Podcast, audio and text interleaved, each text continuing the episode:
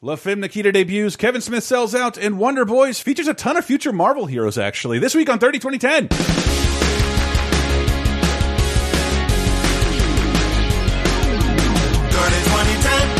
2010 Three decades, every show, sometimes associated videos 30 2010 30 2010 Surprises and excitement, yes, we're going to the 90s and 2000s and 2010s on 30 2010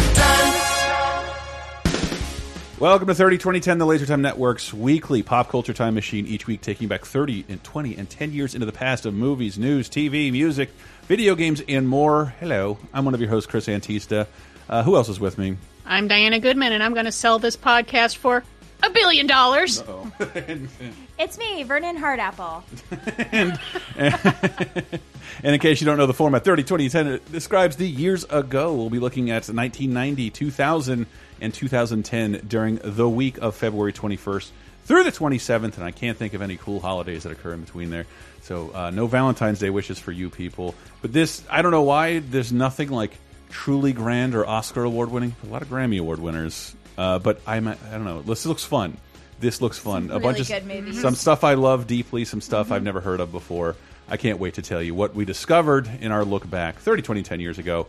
So why don't we begin with? Oh, and I should tell you, uh, we do have we recently posted a look at the video games of 30, 20, and 10 years ago. We mentioned them briefly here, but I go over them with Video Game Apocalypse's Mr. Diana Goodman, Michael Raparez, and Maddie C. Allen. Uh, we go over those because we we all have worked in the games industry for years, and we have different anecdotes. I particularly love Matt because he worked PR mostly, so he has even more bizarre anecdotes about why uh, things like Guitar Hero Van Halen sucked. No. So you can check that out at patreon.com slash lasertime. Uh, help produce our shows like people like Dee Hatfield, who just joined to become a producer. Thank you very much. Uh, and uh, again, price of a cup of coffee. You can help your favorite podcast network stay afloat, and we'll give you a bunch of freebies in return. 30, 20, 10 times. We're done with the plugs here. Good. Yay. February 21st to the 27th, we're talking about 1990. I, God, I still want to start with the 80s, and I can't. Never Um, again. Never again. Never again. I, I I uncovered the weirdest bit of news, just a, the kind of news I've never heard of before, and that Sammy Davis Jr. is very publicly fighting throat cancer, and maybe it was a different time, or maybe he grew up very comfortable with celebrity, but he's like, you know, he's talking and doing interviews and like, man, I want to take my throat, man, um, and he's like resisting life saving surgery because it would literally take his voice. Wow. Uh, and it did, he, he's been. If you uh, can't imagine Sammy Davis Jr., look up a picture, and he probably is holding a cigarette Yeah. because he smoked very heavily and is almost famous for holding a cigarette. And he did have his larynx removed, and he underwent chemo this week. And I found this because Entertainment Weekly had started a hotline that you can wish Sammy Davis Jr. your get well wishes Whoa. at 95 cents a minute, which which they claim will donate to the charity of Sammy's choice. And like, you did ask him first, right? Like, otherwise, this is pretty deceptive. And I, oh, you know what I'd love to hear right now? 900,000 voicemails uh, while I undergo chemo and get my larynx removed. But yeah, crazy. But he's also like, uh, uh, it just hit me that we're losing the biggest celebrities of all time, and the bigger media gets, the smaller our big celebrities get. And Sammy Davis Jr., Jesus, like I have, I barely have any context, but like he was. He was a household name even for kids who had never heard who he was, just because he was that fucking famous. Yeah, and I mean that was one of the things I think we talked about in the famous um, sources for celebrity voices episode Mm-hmm. that we did, where for a lot of these older celebrities, as kids, we didn't really know exactly who they were, but we knew them from being the inspiration. I know from impressions. Yeah, uh, for a lot of Wayne's different World 2, baby. Tim Yeah. Meadows.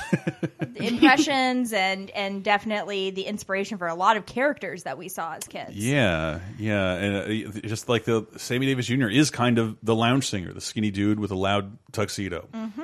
And uh, and probably something else for black Jews, uh, but but Yeah. sure, the most famous one. yeah, I mean, I would think so. that's pretty cool. I ended up stumbling upon that information. I didn't know that he almost died in a car accident, and Eddie Cantor gave him a mezuzah, A mezuzah? a mezuzah for his uh, door, Diana. yes. Okay, and uh, he started looking into yeah, Oh, and that's how he got into Yeah. it. yeah, something like that. Yeah. Wow. Yeah, he converted. It just it, it clicked for him somehow.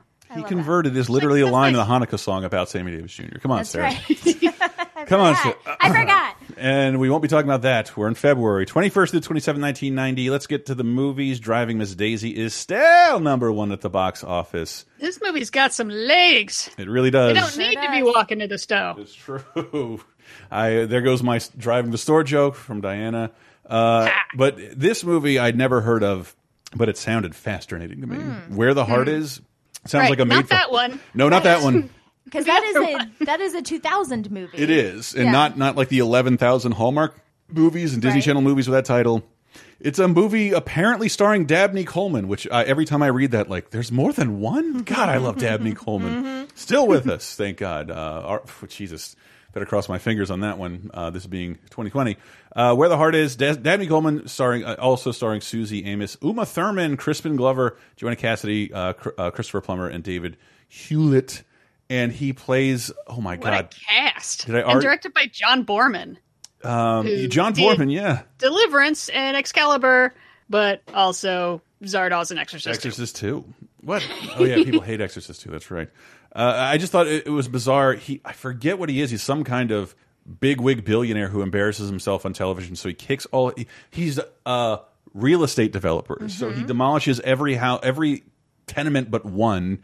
Uh, makes an ass out of himself on television because he wants it destroyed so bad. His kids come back and make fun of him. So he kicks all of his hoity-toity children out of the house to go live in that tenement, which they can't afford because they've never mm-hmm. worked. So they have mm-hmm. to hire a bunch of roommates. And the only other trivia I read, this is what Crispin Glover was doing while Back to the Future 2 was filming. It, this, ah. Back to the Future 2 is filming right now, and he was here. Ah. He was here, not knowing that there was a guy in his makeup, which he would uh, technically kind of made a lot of money on this movie if you if you had that lawsuit in. Uh, True. Where the Heart is nothing else notable to say about that. Mountains of the Moon is also out this week. Sorry, Patrick Bergin and Iain Glen. I have never heard of this film. This trailer better tell me what it is. Two strangers made brothers by a savage land. Two friends made enemies by a civilized nation. Two weeks ago, Speke committed an act of treachery. He saved my life many times. Then go to him. Okay. Go to him. All Go to him. Brokeback Please tell me they're moon. lovers. I hope they're lovers.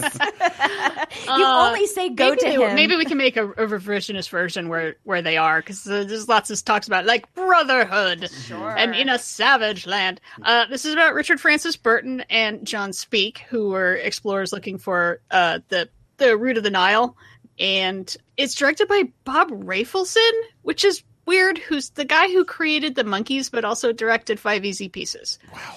Oh. He's a guy who's like, when they make that movie, no one's going to believe it, kind of thing and this got barely released and all the reviews are like really good like if you want to watch a man who would be king lawrence of arabia kind of mm. movie about going off into the jungle and being driven mad in a savage land that yeah you know i guess it's No. like the lost city of z 30 years before I want to watch Crispin Glover in Back to the Future too. I, I'm never going to get what I want.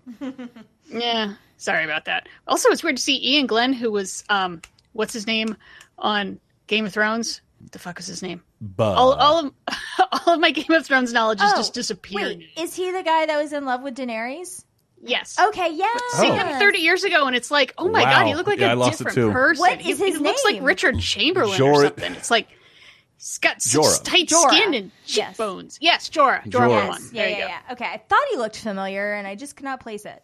Yeah. It's like, damn. Yeah, I didn't- Honestly, I feel like he looks better craggy. I didn't Agreed. recognize him not slobbering over a teenager. Yeah. Yeah. Yeah, backstabber. I didn't forget. I wish you did get Dragon Scale. Uh, oh, and also, Yeah, uh, so Mountains of the Moon, like it got pretty good reviews, um, but it's kind of hard to find. I might, I, I didn't get the time to dig it up, and I think I might now because I, I like adventure movies.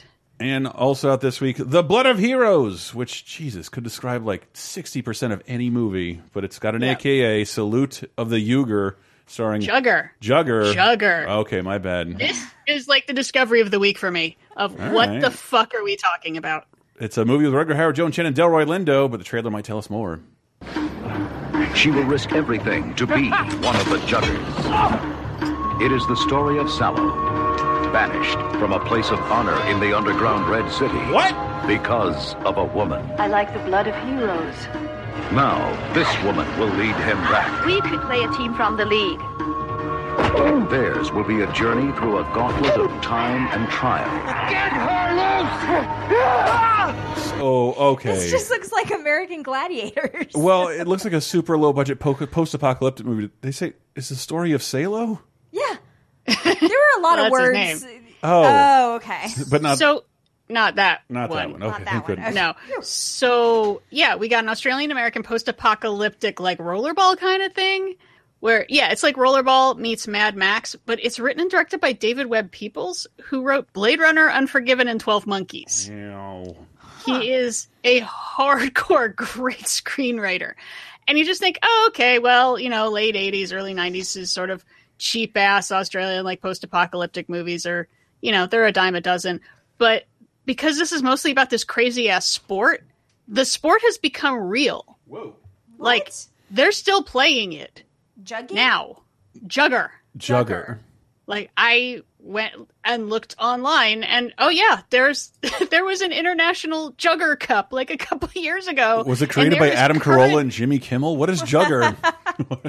Well, I found a clip of uh, oh, God. Jugger from this year, from 2019, so you can see what Jugger looks like. It looks like football with weapons. Ooh, sweet.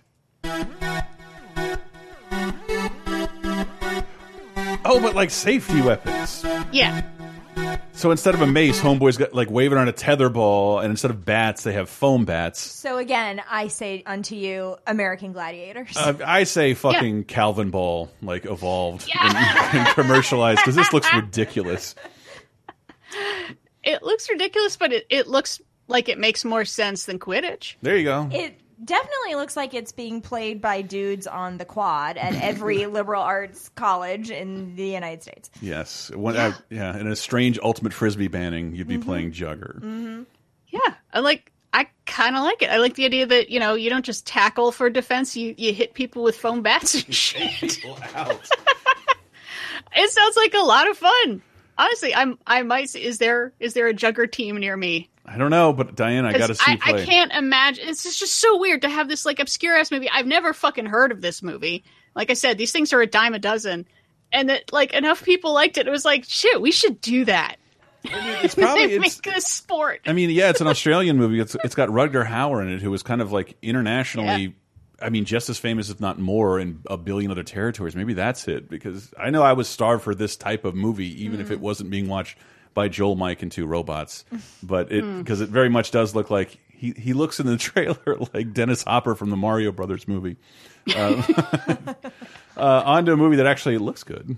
Ooh, that's because it is. Yeah, and I, I I find it very bizarre, uh, just the franchise that this spawns. La Femme Nikita. La Femme Mm-hmm. Nikita. Uh, Anne Parillaud, directed by Luc Besson. Luc Besson. I'm not going to mispronounce Besson. his Come name. on, he you know rules, Luc and this is his introduction to the world. Essentially, I didn't realize that because like I never I saw this until like way after like Fifth Element or something like that. But he makes he makes Leon the professional Mm-hmm. Yeah. like in a couple in a, next year. yeah. Oh, and yeah, um, four years. Yeah, and um, Jean Reno Mm-hmm. is in this, Oh, playing I to- a I- hitman. Wow. Yeah. No, I Suck it, Tarantino. love this movie. I Yeah. discovered it this weekend Mm-hmm. and I kind of sat watching it in like rapt awe. I just really loved it. I mean, it's, the story of it is this junkie girl who gets involved in a uh, robbery of a pharmacy Mm-hmm. and kills a police officer during it. And but she's totally strung out and totally you know messed up. And so the government a, a government agency kind of takes her and turns her she already obviously has some sort of skill in uh, Espion, espionage. not so much espionage, but just Violence. fighting. Yeah, violence. And she's crazy, so she's like willing to go all out. And so they kind of train her up for being a hit person and then release her into the wild. And she kind of is a sleeper cell in a way and then kind of makes a life for herself. And she's so sweet and charming. And then she gets these jobs that she has to do. And then one job goes awry and it's just wild. The Yeah. action is so good, and she is such a badass. But my favorite thing about it is that she is such a real character because she's I, I stand a queen who is a badass fighter and yet cries all the time. like she, like she is doing exactly what I imagine it would be like if I got trained up to be a fighter. Where she's like, she's fighting and she's like getting out of there and she's killing people, but the whole time she's like screaming, sobbing, like, "No, I don't want to be doing this." I just wish I told him not to get that haircut at lunch if I was just going to murder him. Like, it is so I I love that part of it because you just don't get to see that. I mean, she she doesn't want this life, but it's a survival for her. She's not this like cold, calculated atomic bomb, mm-hmm. like atomic blonde or like salt or whatever. Like I'm mm-hmm. trying to think of hit person. Hit no, it, you're making me think Mm-hmm. of my favorite scene in Kiss Kiss Bang Bang. Robert Downey Jr. just sucked into this world of crime and mm-hmm. then gets so pissed he kills, but he like can't look at the gun or where the bullet goes but it's it's like tragic. It Yeah. like the movie breaks him two thirds through and he gets really sad, just starts murdering people. yeah. So this did get uh, a U.S. remake as Point of No Return with Bridget Fonda, which is mm-hmm. okay. I remember it being okay. We'll mm-hmm. talk about it in a couple of years. But the original, besides, this would be a good double feature with Leon the Professional a- as your Luc Besson trained killers because they're they're both about assassins, but they're so different. And that, yeah, she's just sort of like trying to survive. She's been thrown into this and just trying to survive. Uh, like she's she's good at it, but she doesn't want to be good at it Right. as opposed to the professional where he's just a machine. Yeah. But she, like they both are assassins who have humanity and mm-hmm. who mm-hmm. you get you do get to see that side of them, which is a really fun aspect of that whole archetype. And yeah, she doesn't really want to be doing this, but she is very good at it and she's scared, you mm-hmm. know, and she's cr- and she she cries and she doesn't want to she wants to get out of this like as easily as she can. And I don't know, it's just like a, such a fun interesting character. And by the way, it's really cool. Yeah. Like Yeah. the music is really cool, and that whole look of like you know French and France in the early '90s. I don't know. I just really dig this No, movie it's- a it's- lot. I, I, I thought it was fascinating to look at. Uh, I did see this when I was trying to see a girl in high school who was obsessed with the show and was trying to mm. go backwards. Ah. Mm-hmm. And I mm-hmm. didn't love the show, and I sort of slogged through it. And then later on, I thought about it after I discovered who Luc Besson was. And I'm like, holy shit! Mm-hmm. I had I, I was in on the beginning, and I didn't appreciate it, but like this. I, I was trying to think. in- We live in, now. We live in a post-parasite world where a foreign movie can win Best Picture. Like this movie was did well everywhere.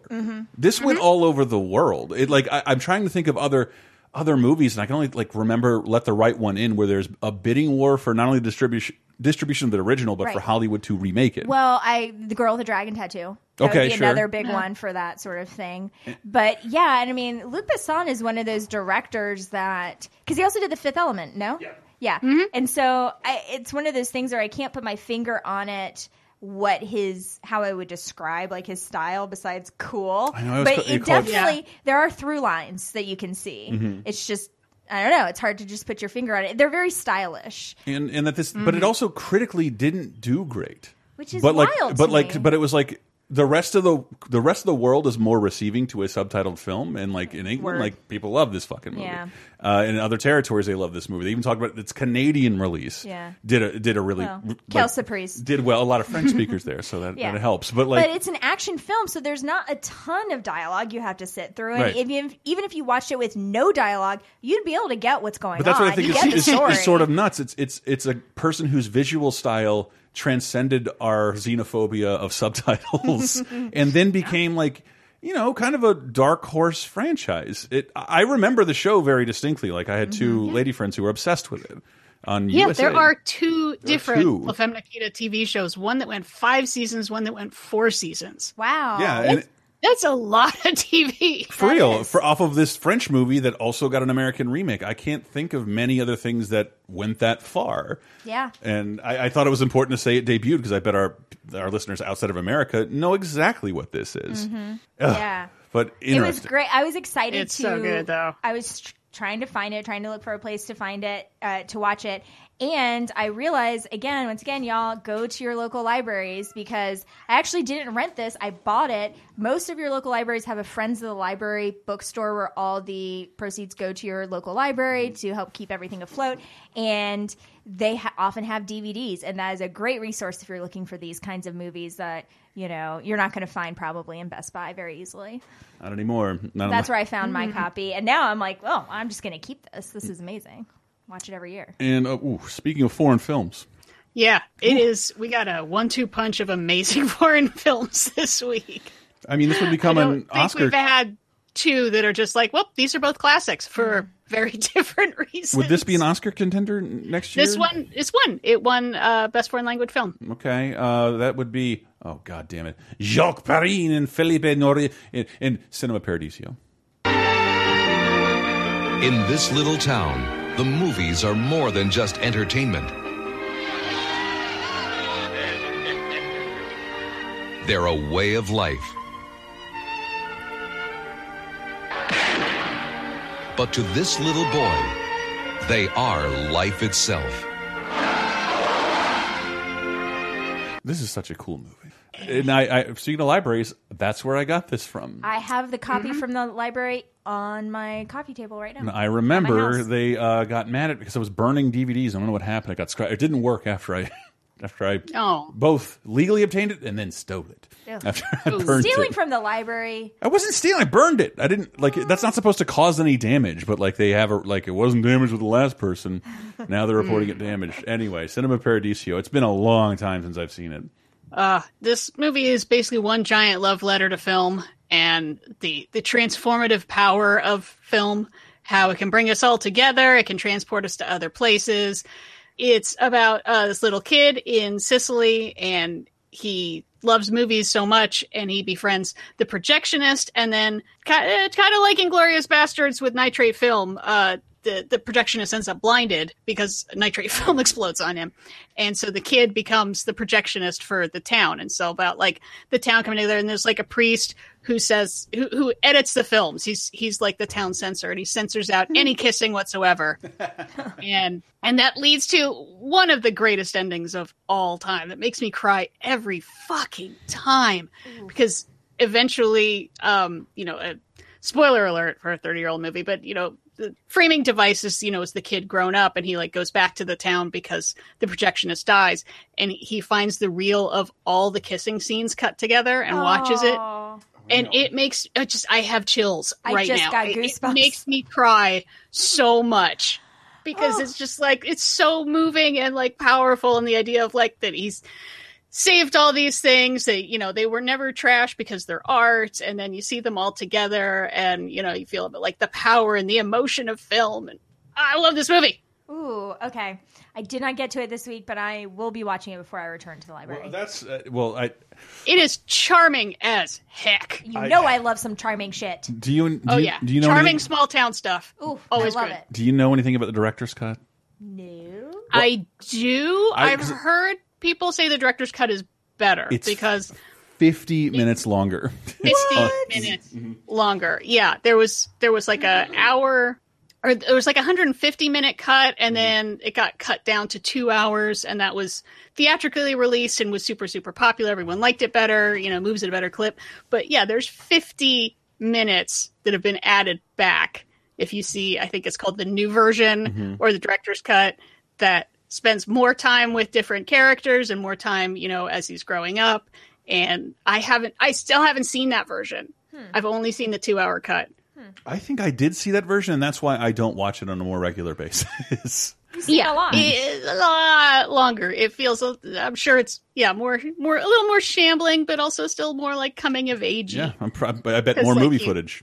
yeah, like he meets a girl, and you know he's trying to decide should he should he leave this town and leave his family behind because he wants to like go out and create. And the projectionist is telling him like you can leave this town. This town is too small for your dreams, but if you leave, you should never come back.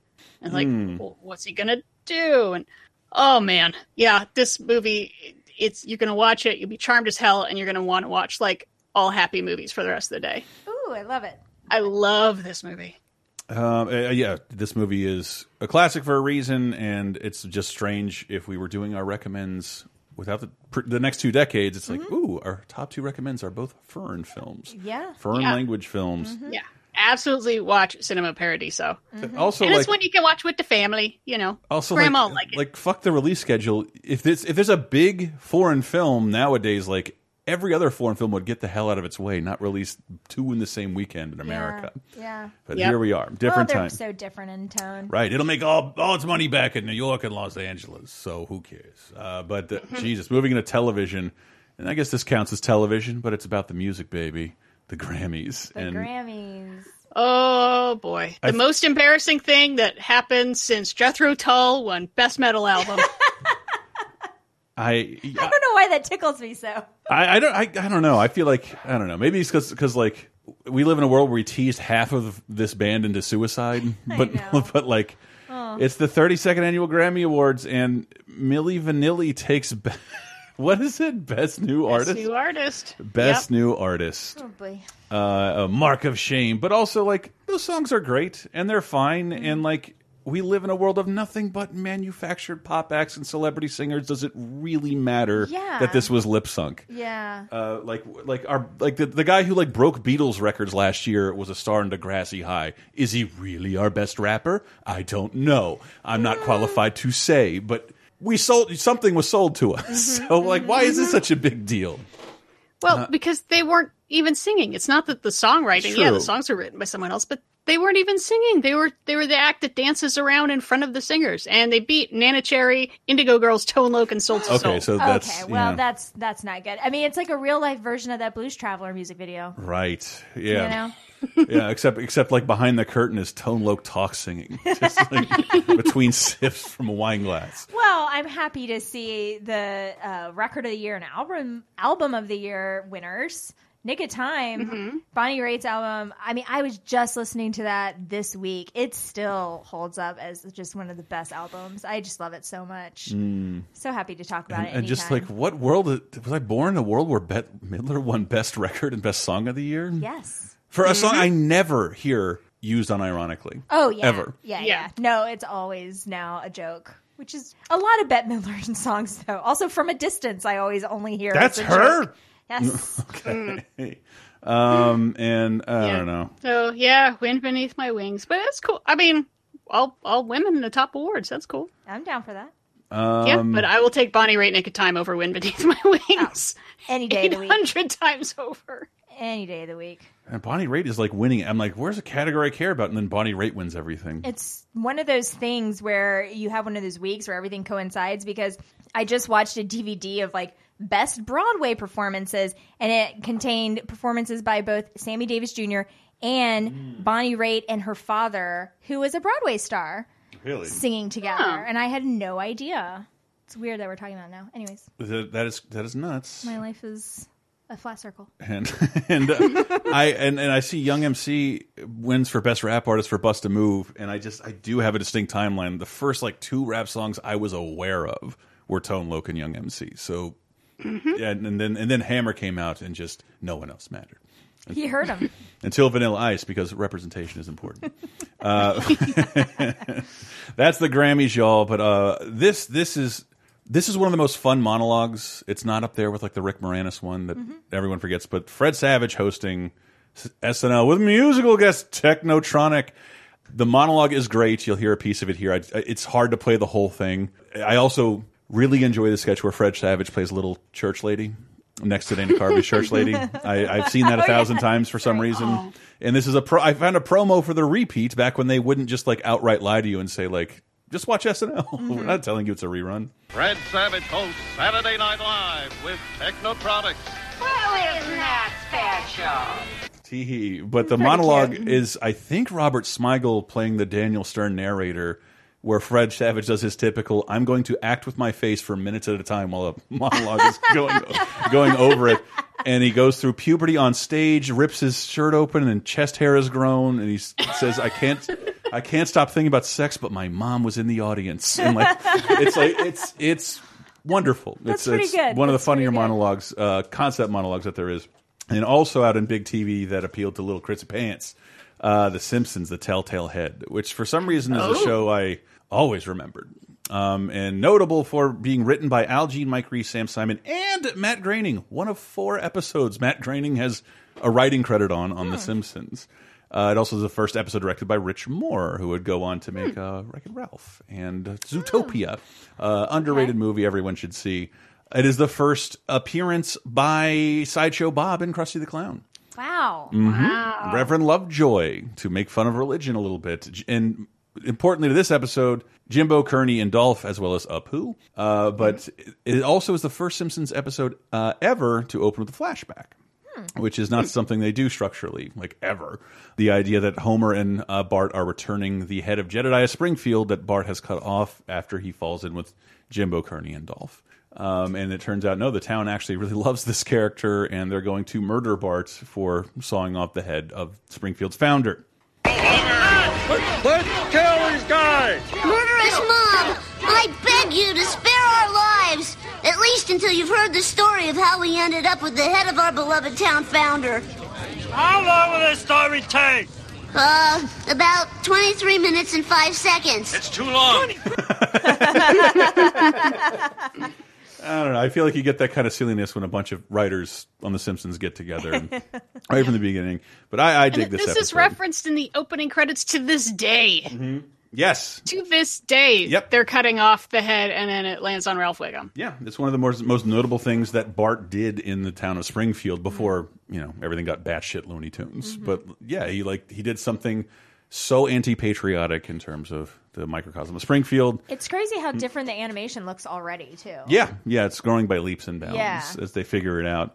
And the second, and by the time the second season comes around after the break, they have it all together, and it really fires on all cylinders. I shouldn't have to tell you that. You people know The Simpsons. Uh, on the 26th, we get the TV movie Too Young to Die. I Ron Burgundy pronounced the italicized question mark in the title, um, but it, it stars most notably Michael Tucker, and less notably Juliette Lewis and Oscar winner Brad Pitt. Yeah. Uh, what? Doing full goatee work. Okay, here. hold on. so, does somebody have cancer?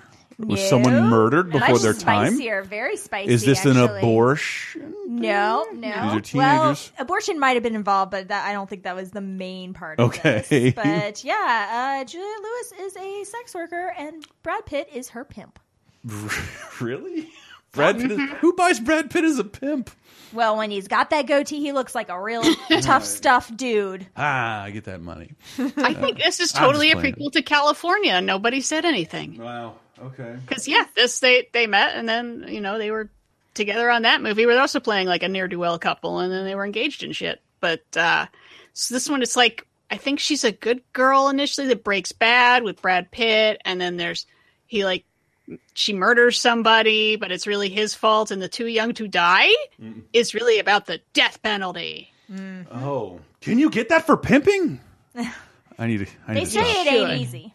I need to stop. Uh, it- well, uh, and uh, no notable games uh, came out during this period. However, music, "Opposites Attract" by Paula Abdul is still number one. And MC Skat Kat. yes, thank you. Uh, Don't give him short shrift. Yes, and I, I, would, I for one was very happy. Couldn't be more excited to watch this video any time of day. Yeah. Uh, new releases uh, in music, the world of music, 1990, February 21st to the 27th. The Church, uh, Golden Afternoon Fix. We also have Same Place, The Fly Got Smashed by The Voices. Uh, should this should move you by um, Mantronix. the self-titled uh, and self-titled debut by Damn Yankees, a super group uh, featuring members of Styx, Night Ranger, and Ted Nugent. Oh, America's sweetheart, Ted Nugent. Yeah, America's Yeah. sweetheart, Ted Nugent. Uh, I love this song. really? High Enough was a huge hit off of this, Oh, and yeah. I love this. Song. I don't know that I know I can't help it. I mean, I know it from the infomercials for, uh, you know, best power ballads, basically, right? They taught us Yeah. how to live. Yeah. They taught us how to love. Yeah. yeah, Damn it is. Yankees. It, it might be like the epitome of power ballads, where it's like there's there's sort of the slow "girl, I miss you, I love you, come back to me," and then the power chords start coming in. Dun, dun, dun, dun, dun, dun, ah! Mm. Well, I my- love it. And then like the video also is about like a shootout in a cabin, and it's like, wait, what? Holy shit. My favorite thing about Ted Nugent is Jimmy Pardo, my second favorite podcaster Thank you. after myself. Oh. Um, it's, always talks about his stage banner, and apparently one time he said "San Antonio, suck my bonio," which makes me laugh so hard. And anytime someone says San Antonio, that's what I think of. Suck my my bonio. bonio. Ugh. I feel like I wouldn't be getting the laughs Ted Nugent is getting right now. Unbelievable. And, and Yep. super and also, you should vote, or else he's going to become Secretary of Education. there you go. I'm talking louder and about facts that don't make any sense. Places with more guns have more marriages than normal. Do they, Ted? Thanks for thanks for coming on the show. Uh, but- shotgun marriages. and super. I just what I saw in the in the, in the Grammys list that uh, the Traveling Wilburys won an award. And like, isn't that cheating? Why would you do? Why It would you do? That's not they fair. should just have a super group category. Yeah, basically. you should have like underrated member of a supergroup. Jeff, what's your name from Traveling Wilburys? Come on down. Uh, but yeah, we'll close out with "Damn Yankees High Enough," a song I'm not sure if I know. Uh, I hope oh I don't. no, you know it. Play, play. Some oh, of it. hold on, I got it. Can you take me? high? Yes. I, I got it now. Yes, I got yeah. only from the commercial. I've never heard it Exactly, organically. that's how I never know it. Uh, fuck damn Yankees. I'm way more of a fan of the play, but we'll be right back uh, with High. Stay right there for 2,000 people.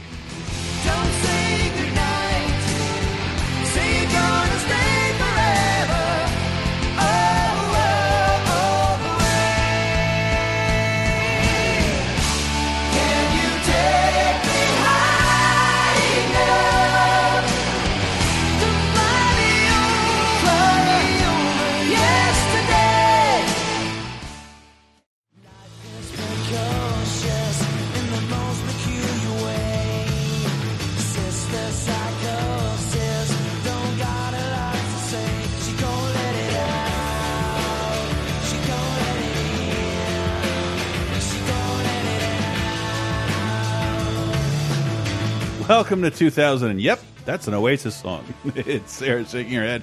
Got uh, Are you sure that's not the Beatles? Go let it out. they certainly have a style for eight years, uh, but standing on the shoulders of giants, which couldn't be more true comparing Oasis to the Beatles. Uh, welcome to 2000. Beatlesy. I know. Uh, February 21st to the 27th. I think is it off this album where they just have a like dude, you just it's an animated video like you can't make your own yellow submarine, you assholes. Jesus, break out of this. I mean, is the album title self-aware?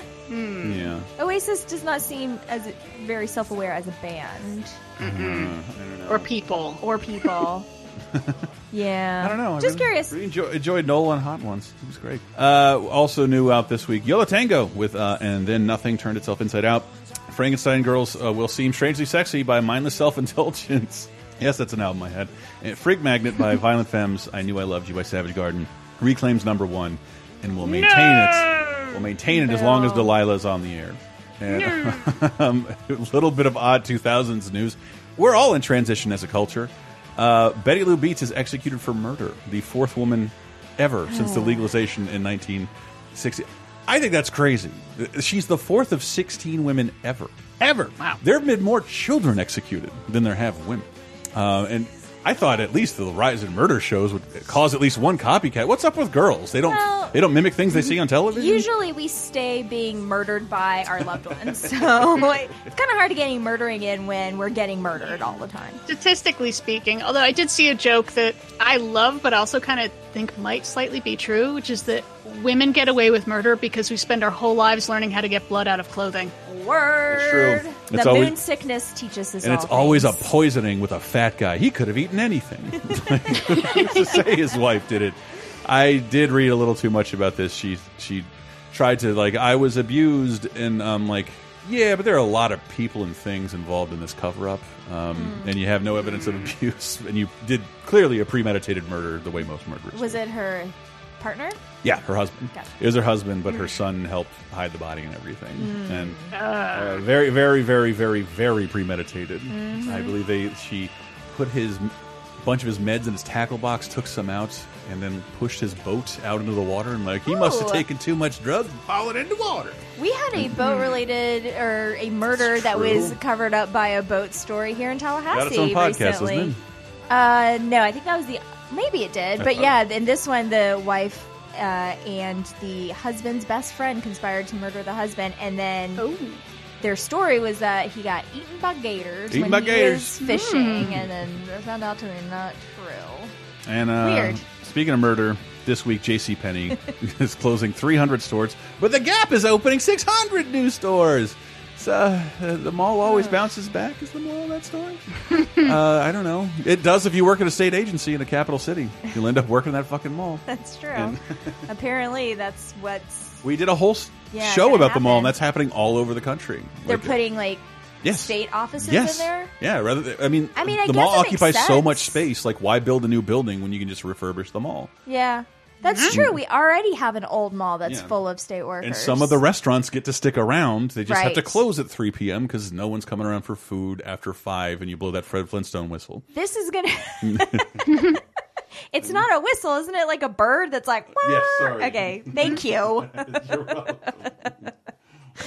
Yeah, that's going to be weird here though in this town because the the mall that they're now converting for state workers also contains the movie theater.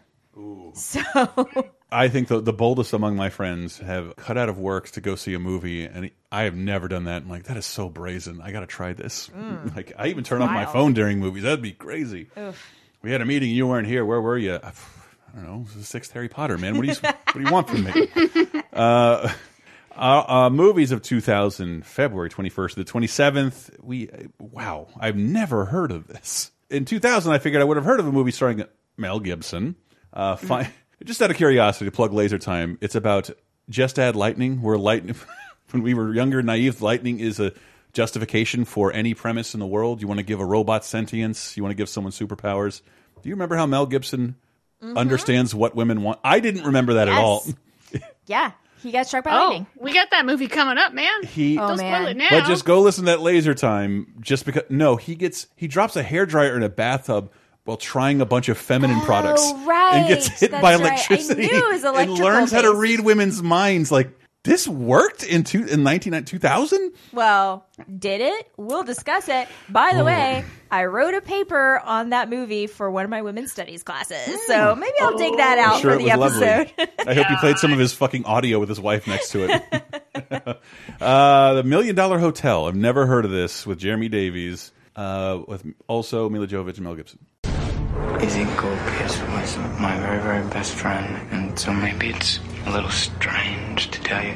I went ahead and pushed him off the roof. Do you believe the murder confession just made by your son's friend? Yes, of course I believe it. Why shouldn't I believe it? This confession is a joke. And whoever cooked it up is probably the killer. Izzy went aerial, man. They think you pushed and killed your best friend, and now they're gonna try and take you away.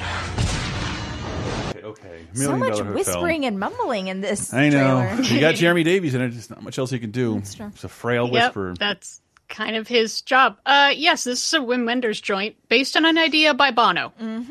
I did read that part of it. yep. This is Bo- Bono came up with a story, and they made this weird movie about all the intersecting people in this like murder investigation and what's going on. Uh, much more, honestly, much more famous for its soundtrack because it's got a bunch of original songs by U2 and other Weird. people. Wow, the second most notable thing, other than this, Spider-Man: Turn Off the Dark, thirty dollar drink glass Mm-hmm. I'm drinking out of. Got to see that on Broadway. It would Yep. have been funny. Oh, we didn't. It I'm would- sorry, we didn't mention Whole Nine Yards is still number one at the box office. is. Oh, Yeah. This is a bad it's, time. It's a bad time, except we got two outstanding movies we to talk really, about. really Yes. do. Uh, Uh, let's go. Not that. Million Dollar Hotel, which I, I honestly I never bothered to go see. But right now we um a, a laser time episode I really like that we did last year that Sarah was on was best movies about making movies like real movies and mm-hmm. American movie is a different breed because it's not a documentary about making Apocalypse Now. It's I guess it's a documentary about making Coven. Isn't that right, Mike? Coven? Yeah, I don't. I think that- Coven. that's how he says it That, the whole time. That's how it's said. It's it's. I, I don't I, I don't insult these guys because you know what they did made a movie Right. and uh, odds are you listening didn't and I know I didn't but they made a movie and but their trials and tribulations in the Midwest are a little hilarious especially when all your friends and family are helping you make a movie uh, uh, he's trying to make a movie to sell his other movie I think that's what Coven was. It's a 17 minute film it's on the It's on the DVD. We've watched it like several times. This is a favorite amongst, amongst me and my friends. Mhm. If you haven't seen it, I, I don't know if I can recommend anything as much as American Movie in terms of something that's truly beautiful and funny. and Yeah. truly Well, it's- unique. Yeah, it's kind of like um, if Spinal Tap was made for eight dollars. like it's everything goes wrong, but they keep trying. So it's like if you liked Ed Wood or Dolomite is my name, and you want to see a live action Yeah. documentary version where like just everything goes wrong, but they they keep plugging away. Like they have a dream and they want to make this movie, and they decide the best way to get their name out there is to make something a cheap horror movie because a lot of directors have started that way. That's actually a pretty good plan, but they're Mm-hmm. except that he uh, was going to make a cheap Midwestern. except that he's going to make a cheap horror and mike is one of the greatest characters of all time "Yeah, i played like 40 scratch off tickets and i want more scratch off tickets and he's he, mark is so midwestern i believe I the only reason I saw in the theater Jet Li's the one is because they make cameos as doctors and do Aw. speak. And I believe they're in, a, they're in an episode of Family Guy, so I guess mm-hmm. they're fans. But like, mm. I haven't seen this acknowledged in many other spaces. American movie is fucking hilarious, and it's not a sorry, it's not Spinal Tap because it's not fake. These are real Right. people. No. And- well, yeah, but I mean, Spinal Tap and that way of like they're trying, they're failing. Yes. Or like Anvil. That- we talked about Anvil Oh, a bunch yeah. of months That back. clip of it's him like that too. Slamming his friend's head underneath the sink that's supposed to break but never does, so he just mm-hmm. slams his head. Oh man, I'm sorry. That was so. Dude, I'm so sorry. That was supposed to break. like, So I saw this movie a long time ago, and this will tell you how long ago. It was one of the first movies that was on Netflix streaming. yeah, I don't and doubt so it. I, oh. I watched it on there. So that was the last time I saw it. But remind me of who is making this documentary then? That's what I don't really understand because it, Okay. it feels a little like The Office because, like, whose idea was this to shoot the movie? And you clearly have better equipment than the movie you're Right. shooting. And and who I, I, like I don't know the answer to that situation But I swear I like- listened to the commentary. I just don't remember the answer to that because, like, I've just seen the regular movie. I love Mark as a character so much. He's the most confident Midwesterner I've ever heard in my life. Man after my own heart. American movie. All of the extras have just fell through, except for Mike Schank right there. We used to uh, do a lot of partying together, but I don't party anymore. hey, Mike, make sure everyone has brown gloves. Does everyone have brown gloves? No, dude, dude, dude. I'm broke, man. I gotta get gas tomorrow. And dude's talking about making a feature film. Uh, the name of the film is Coven. Coven, Coven. Uh, coven, uh, that's the proper pronunciation. No, no. Coven sounds like oven, man, and that's just, it doesn't work. I love wrong. this. I lo fucking love this Yeah. movie. I love it so much. I cannot find it on streaming, Yeah. which is straight up bullshit. I have to watch it, not very legally. Mm-hmm. And I love continuing the theme of like about the love of the movies. Yeah. I will watch American Movie and Cinema Paradiso back to back, man, and it will give me feels in very different ways. Oh, it is so much fun, and just my, Mark's uncle is like the financier of everything. A man who can barely move or speak, so he has many parts in the movie. don't Yeah. do it. You don't have to. Yep. I think they have it even in the trailer of like, oh boy, this is the opening shot. You really got to nail it. hey! Can I go back to my chair now? Yeah, it's like, uh, uh, be careful when you when you enunciate because it makes your teeth kind of clack. Okay.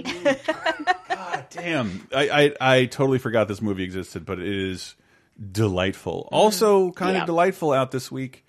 Reindeer Games is a fun, competent, bad Mm. 2000s movie. Okay. It is. Yeah, it's bad. Mhm. Yeah. Definitely bad. Nothing great I- about it. I do love a heist movie. And Yeah. it is heisty, no?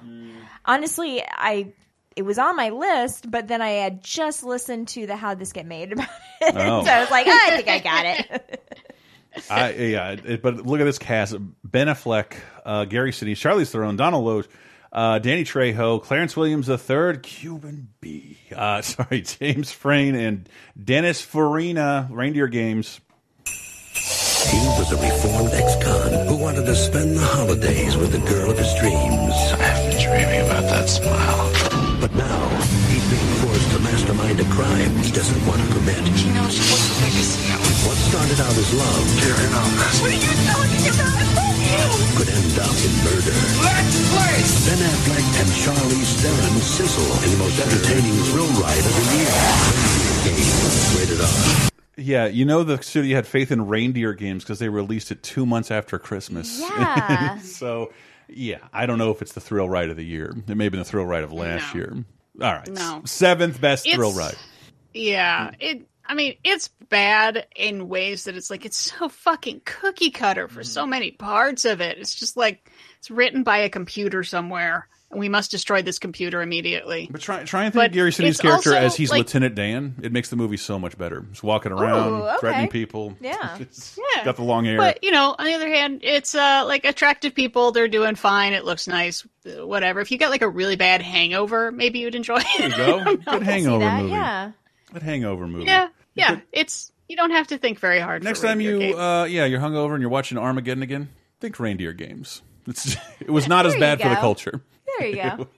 Uh, yeah, it's still not good, It's still but not it's not good. bad for you. I But, guess uh, like won't make your life worse in any way. And it won't Eh. support Michael Bay. So there you go. Oh, there you go. That is pretty good. And speaking of uh, just uh, unequivocally great movie that This um, next movie. I watched this Yeah. so many times. I haven't been able to watch it since because I've probably Oh. seen it about fifty times. Watch it again. You'll you've forgotten how much you love this movie. No, I know almost every line of it, but It's but it was I lived in a I was seeing a girl with no cable or Mhm. internet, and so there was like four DVDs. So this was on like just as background noise in lieu Well, of a she radio. has great taste then. Well, you- Su- yeah, Suzanne, shout out. Uh, but like I said, was teased earlier. We have uh, Hank Pym, Peter Parker, and Tony Stark, and why not uh, Rachel Dawes and Joker? Alan Tudyk. Sorry. He plays Joker in the new Harley Quinn cartoon, and he's in Doom Patrol, but he's never been in a Marvel production. and I Alan can't. Tudyk is in this. Yeah. Where? Uh, uh, I forget, but I looked at the He's, cast list. uh, he's he's uh what's it like the custodian. That's that him. Mm-hmm. Oh, used to drive him okay. around. Yeah, he doesn't look a lot like himself. He does not. I don't know why. Okay. he's very young. But just kidding. Michael Douglas, Tobey Maguire, Frances McDormand, uh, Katie Holmes, and Robert Downey Jr. in Wonder Boys. What is the secret of their power? Hello, everyone. Don't you look ravishing? I'm pregnant. I guess we just divorce our spouses, marry each other, and have this baby, right? Hello? Where exactly are we going? See my wife, the one that left you? Another good Curtis Curtis Hanson joint. Very weird. Ah, great. Cur- Curtis Mm-hmm. Hanson. Let's just follow up to LA Confidential. Oh, okay. Okay. Which is interesting because I mean that was that made a bunch of money. He did a great job adapting it, and so it was like, all right, what's he want to do next? And he does, yeah, Wonder Boys, like a a smaller kind of shambolic kind of movie. It's kind of a black comedy mostly. Oh yeah. Yeah, but it's not too too black. I mean, nothing really terrible happens except for to a beloved pet does Except die. for a dog. Yeah, The a dog belo- does die. But yeah, um, but yeah, this is so. This is one of my favorite movies of all time, and Whoa. based on one of my favorite books of all time. Oh. Written by one of my favorite authors of all time. Michael Chabon wrote Wonder Boys. He also wrote Adventures of Kavalier and Clay. He's also Oh. writing the new Star Trek series, television series. Discovery? yeah. No, no, no, no. The uh, Picard? Yeah, he Picard. is. Yes. That shit is great. yeah. Michael Chabon is one of my favorite writers of all time. Um, and his wife, uh, Ayelet Waldman, is Mhm. also fantastic. Um, and a but movie about writers. Yeah. Writer, and I don't And know. I was working writer watching this movie. It was writer problems. This is a movie that could not be more made for me because you have um, sleazy but still sexy Michael Douglas. You have sexually ambiguous uh, Robert Downey That's Jr. my absolute. He's a player of of all. of everything. He's into all, and I'm Mhm. into that. Um, haunted Victorian doll, Tobey Maguire.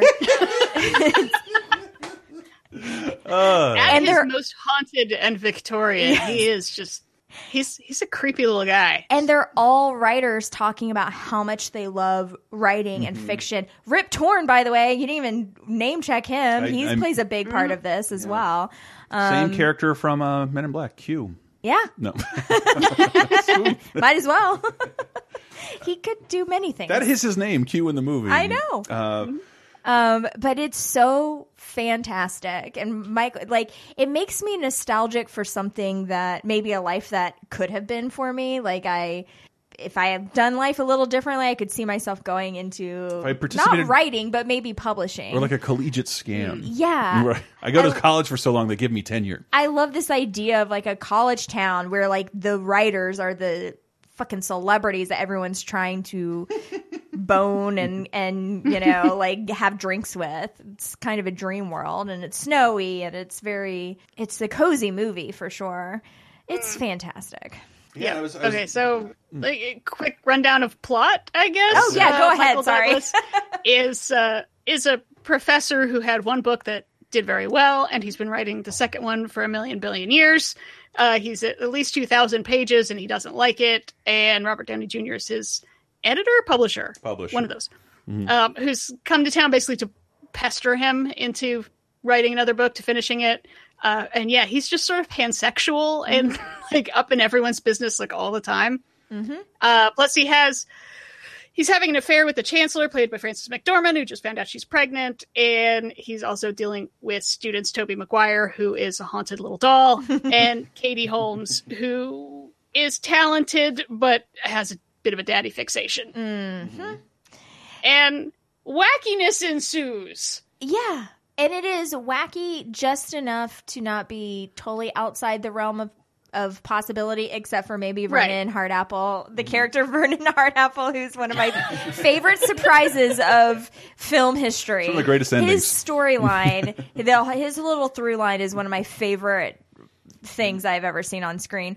Um, but yeah, it's it's not too wacky. It's not too dark. It's kind of perfect. I also was thinking about the characters because you feel like you know what they're going to do. You feel like you know what their deal is. Like Michael Douglas, he's a sleazy writer who's probably predatory, and Tobey Maguire is probably this like dark guy who's about to do something really bad, and you know Katie Holmes is probably this like sex kitten that's probably trying to do something also not great and it they mm-hmm. all kind of don't live up to what you're expecting. Nobody they do different I things think, I think what you're Vernon's the stand-in because they make up stories about people instead of getting to know them. So everybody Right. kind of defies what you think's going to happen in the film, Yeah. even though the stakes for even what you think aren't that high. What happens is even lower. It's just funny. Which means it's ultimately a movie about fiction. Yeah. And how hmm. like the roles that fiction plays in our lives and the lies that we tell ourselves to get through life and when do they stop serving you? Because mm. I feel like all the characters in this movie are telling themselves their own fiction in order to think main mm. what they think is maintaining like and a lot of mm-hmm. them go through a journey in this movie where they maybe give up some of that fiction and try to start living their truth and hopefully live a more a happier more authentic life Right. Smart writery people hmm. always think they know how life is going to go, and you have Hmm. Right. ten of these people, and turns out you, none of you know shit. Mhm. Uh, and it's adorable and it's fun, and there, there's nothing. I don't know. It's it's very enjoyable. so enjoyable and also one of my favorite sight gags of all time when he is he gives Tobey Maguire the pill to try and the whiskey it's just I don't want to Yeah, spoil like, it We're gonna be like drunken men. We're we're coping with our problems with booze and pills. Come on, Yeah. take it. I don't want to spoil the little like sight gag, but it's akin to uh, when Woody Allen sneezes into the cocaine in, in Annie Hall. It's so funny and it makes me laugh out loud every single time. And speaking of writers, I was like, man, who Stephen Kloves wrote this movie? Like, where the fuck is this dude? Why have I not seen from the writer of Wonder Boys? Oh, every Harry Potter movie. That's what he did after this in a Oh, row. okay. Every one for like the next ten years. So they Harry Potter Mm-hmm. basically stole the Wonder Boys screenwriter away from us, and then he made the Amazing Spider-Man. Hmm.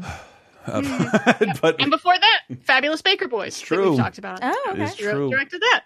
but uh, Wonder Boys is is a I don't know. I feel like it's a must watch, but I'm It totally is. I think it's it. It'll be everyone's sleeper favorite. I think. Yeah, yeah. If you bother to Mhm. check it out, yeah. If you do, maybe leave a comment if you bother to check it out. And Mhm. so I'd love to see what I don't know someone's fresh take on this would be. Yeah, yeah. And it It's on Amazon right now.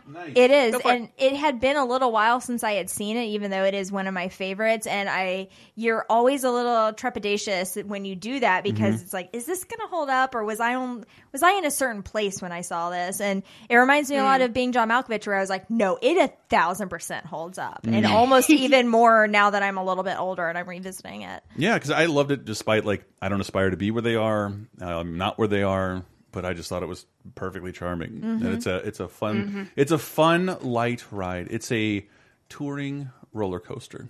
On too many Ooh la hills. la, look sorry. at you Yeah. turning a phrase. Yeah, yeah. I had to relate it back to the county fair, but um, Um, That's the North Florida. Can end, we yeah. move into TV real fast? Uh, 21st to the 27th of, of Feb 2000. I didn't get the clips last week. I thought I would be justified by doing it this week. Uh, Letterman is back. He gets like a two minute standing ovation. I don't remember how this was covered, but I, I looking at it, it looks like like there was a chance he might not survive. And also, it was the longest he'd ever been off air Mm. since like the 80s. So he gets like this two and a half minute standing ovation, everyone screaming his name. He is very, very teary and thanks his doctors. And I mean, we live in a world where Jimmy Kimmel cries like every two weeks over a school shooting, but like to see Letterman cry, I remember it happening twice. And he, it, his first guest is all of his doctors and nurses, and like it's it's wonderful to to watch still. And like she won't admit it, but this woman bathed me. Um, it's it's, it's as, just to celebrate real people. Like it's probably what you would do if you your life was saved by professional people. And I, I I've just never seen anybody do that before. So it was uh, five weeks ago today that these men and women right here saved my life, and uh,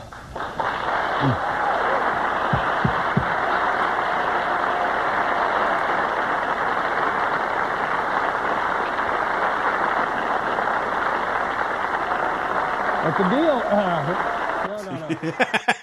And I love that the whole audience is like covering for him. Like it's okay, Dave, get it out. We'll clap for you. Yeah. But the the monologue is stellar and contains a very very funny uh, guest appearance. Uh, I just like this joke. I also want to clear up one thing. Uh, bypass surgery. Bypass surgery. It's when doctors surgically create new blood flow to your heart. Bypass surgery. A bypass is what happened to me when I didn't get the Tonight Show. Ah. And a very special guest at the end of the monologue walks out as a real surprise, and then at the very end, he's walking over to Paul Shaffer. Jerry Seinfeld. What? What's the matter with you? What are you doing here? What's going on? What, what's wrong? What, what, are you doing here? I'm doing a I'm doing a show. I'm doing a TV show here. I thought I thought you were dead. I'm on CBS. I ain't dead. I had quintuple bypass surgery. I'm fine, plus a haircut. Why don't you go on home to your wife?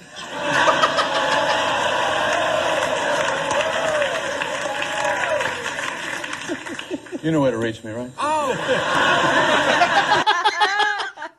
I mean, that was the rumor where what was going to happen that Seinfeld was going to take over Letterman. So that was like super surreal. Sorry if that was indulgent, but uh, Letterman stuff makes me very happy. Grammys also happened on the 23rd of Feb. Um, who cares who won? Is that that's the J Lo dress one? Yes. The J Lo dress one. It won everything. Yeah. J Lo dress won best legs, Mhm. best boobs, Best boob glue. overall body. Yeah, it was amazing.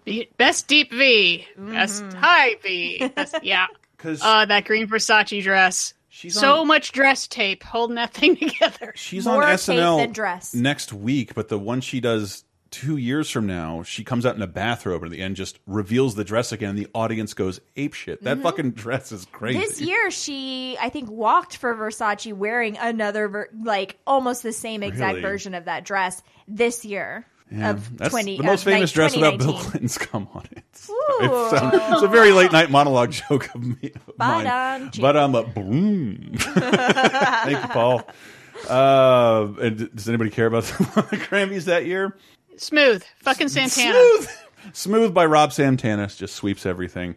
Yeah, Um, but uh, best new artist is interesting, I guess. Uh, Susan Tedeschi. Boo. Okay, but also Macy Gray, Kid Rock, Britney Spears, and Christina Aguilera, and Christina wins. Okay. Oh, okay. Okay. It's like that's a pretty good lineup, and I, I remember Susan Tedeschi. She's uh yeah, kind of um country rockish sort of. Yeah, I like her. Um, it filed into the category of um, you may be listening to the wrong show if you're a certain age. Uh, Kids Day WB debuts Max Steel, its first ever CG show. Didn't have the WB, and I was also 20. Uh, and also Animorphs takes a bow. uh, I've never read or seen Animorphs, and I don't know anything about it. But I, I know you kids love your memes. Yeah. But more importantly for for me, because I've seen this a thousand times, The Sopranos D Girl airs, and I know Diana has to like this one. Oh, I do. This is it's a wonderful comment on mafia movies, and it's it's it, it's much more interesting than I think that, than me explaining the premise of the big thing here, which is Jon Favreau, who I would just like to say, like, would anybody have put their chips on him, him being the most prolific person in the universe? No, Playing himself in The Sopranos, uh, uh, spearheading the Marvel universe, being an executive producer and a character, spearheading the best Star Wars thing ever, being and also being a Star Wars character, spearheading the live action Disney remakes, uh, made a Christmas classic with Elf. Like Wild. just slow it down, Jon Favreau. Leave some for everybody else. That's I never was just a chance to say that. Uh, but D Girl, he comes to consult with Christopher because he's making a movie about Crazy Joe Gallo, which I recognize because uh, he's played by that. Uh, NPC comedian and Irishman. Um, he's murdered by Robert Robert De Niro.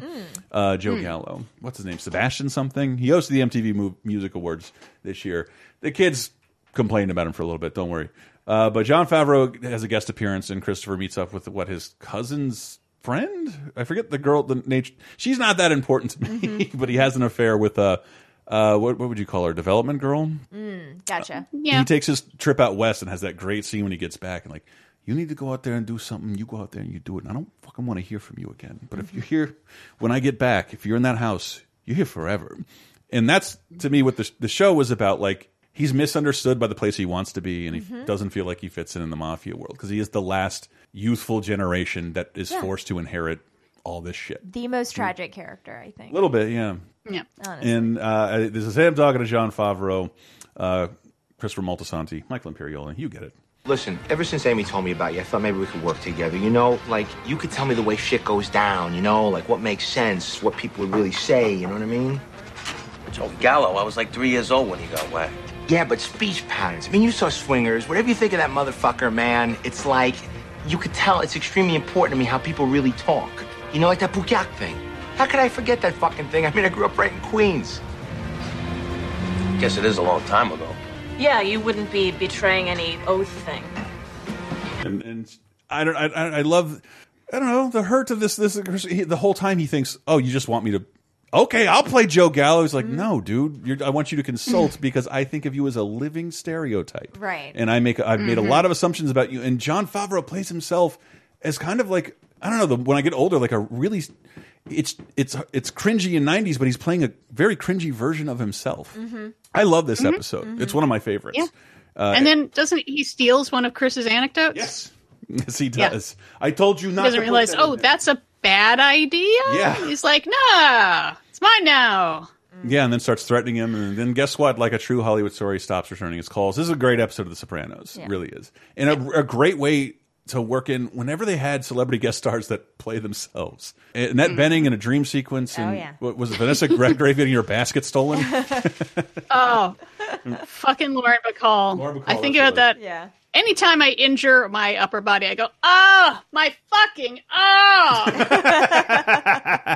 Uh, but watch Sopranos, people, instead of Animorphs. Uh, the games of this week, not many, but uh, we'll elaborate more on that on patreon.com slash lasertime supports our whole network, and we do a big, big game show once again. Dead or Alive 2 is out, and that's part of the reason I want to do it with people like Michael and Matt, because I know Michael has a much bigger history with Dead or Alive 2, which was a very big deal and flirted with exclusivity with like every console as a big deal fighting game and now I don't know where it sits. But like, it was a huge deal. Has the most sexist commercials you can ever imagine. this was sold on two women rolling around in a bed and eventually kicking the camera because they'll kick your butt. Uh, it's it's it's so scandalous. The next commercial is sold all on boob jiggle. It is so silly. It's like yeah, it's it, it, it, all that kind of shit makes me feel super old. Like wow, that happened in my lifetime. And even then, I wasn't that uncomfortable with it. Wow, wow, wow. And, uh, but I'm let's. glad we've moved beyond all that. Well, you have. I still like to watch the the digital jiggle. That's that's the best thing. That's why I buy the new systems. Um, that emotion engine. Uh, sorry, uh, but yes, we'll close out with the ground beneath your feet by U2 of a Million Dollar Hotel soundtrack. Stay right there, people, because we must cover the 2010s. Be right back. For what I worship, stole my love away. Was the ground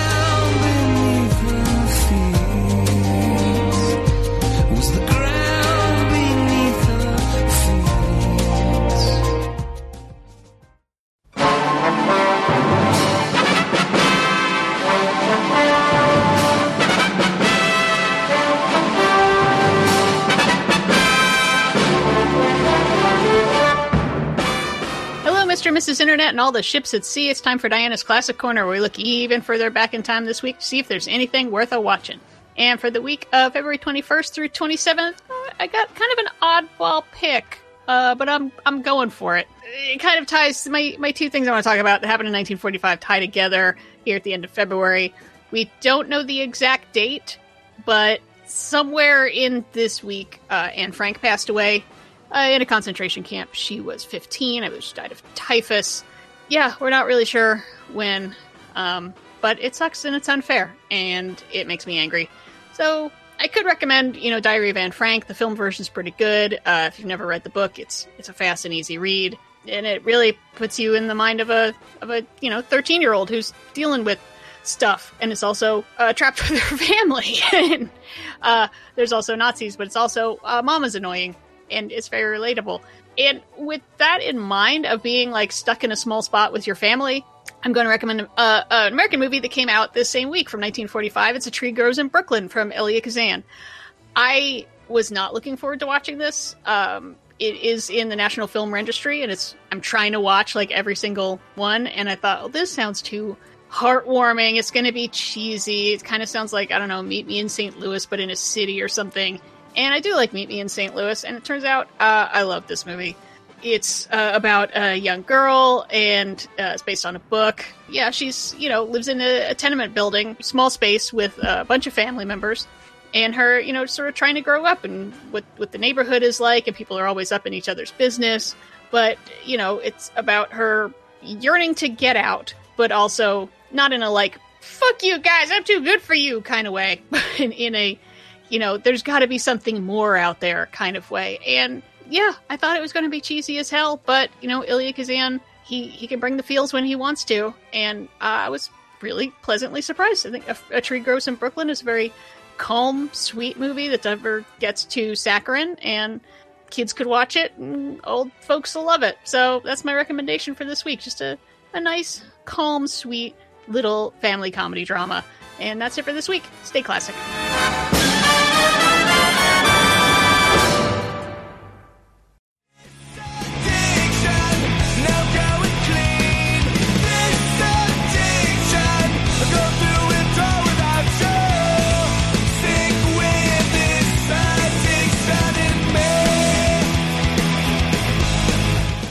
Coming in with uh, Alkaline Trio, a band I like, uh, with the Addiction uh, off of this album of the same name. That's out this year. That's 2010. Hi, welcome back to 30 2010, our final segment. You know, we should tell people up top. You know, after we're done with all the rigmarole, we do a quiz, and you should stick around for that. Oh yeah. Yes. Not. Oh, it's a good quiz this week too. Yes, and a quiz that uh, is makes us feel bad, not you, the listener. So Yeah. don't worry about that. I'm not saying like a test. Uh, but yes, out this week in 2010, February 21st to the 27th, we have the Courteeners with the Falcon, with just Falcon, just Falcon. Please don't send me any letters. The Magician's Private Library by Holly Miranda. The posthumous America 4 Ain't No Game by Johnny Cash. Is he recently dead? say that again? Yeah, you you- missed so many words on that. American 4 Ain't No. Oh wait, uh, Ain't No Grave. American Six. Six. My bad. Ain't Right. No Just- Grave. Yeah, part of part of the series of Johnny Cash singing literally every song that ever was. Okay. I'm pretty sure around American eight, he gets to 99 bottles of beer on the wall. Yes, and this is Poker Face. Um, uh, and of Men and Angels by The Rocket Summer, and We Are the Void by Dark Tranquillity. TikTok by Kesha is still number one. Eat it every other song. And Still. As with sticking around at number one, Shutter Island also sticks around at number one at the box office. Apologies if you don't like my opinion on that movie, but I'm not willing to give another chance.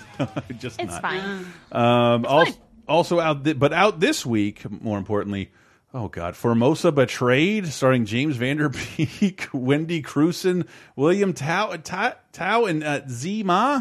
What the fuck is Yeah. this? Uh, this is a thriller about Taiwan, kind of in the 80s and like the democracy movement and stuff. Uh, it's supposed to be pretty good, but like because it's about something political in re- Taiwan and its relationship to China, like this ended up being screened for some uh, senators and representatives to see like, is this going to piss off China a whole bunch? And they're like, no, okay. But yeah, I, never even heard of it. But I, it sounds pretty interesting because I'll be honest, I don't know an awful lot about Taiwanese politics. Mm-hmm. But it's it's it's very weird and complicated in that like they say they're a country, but China says they're part of China, and we're there so that no one blows each other up. and they're on a they have a 70 year tax lien. Well, no, I uh, I have also never seen the Yellow Handkerchief with William Hurt and Kristen Stewart. Nor have I. Another movie that's like, oh, this got like okay reviews. Uh, it's a remake of a Chinese film, so that's tying it all together. Uh, where William Hurt uh, is an ex-con, and he like goes on a road trip in the South, and Kristen Stewart and uh, why am I blanking on his name? that William one guy from the Fantastic Beasts movies. Um, you Oh, know, Eddie that Redmayne? guy. Redmayne? Eddie Redmayne, right? Are like some kids he picks up, and he's like falling back in love with Maria Bello, but he's still like a bad person. I, it sounds like interesting, and it looks very sweaty. There's a lot of sweaty Mm. driving around the South in a car. It's a sweaty activity.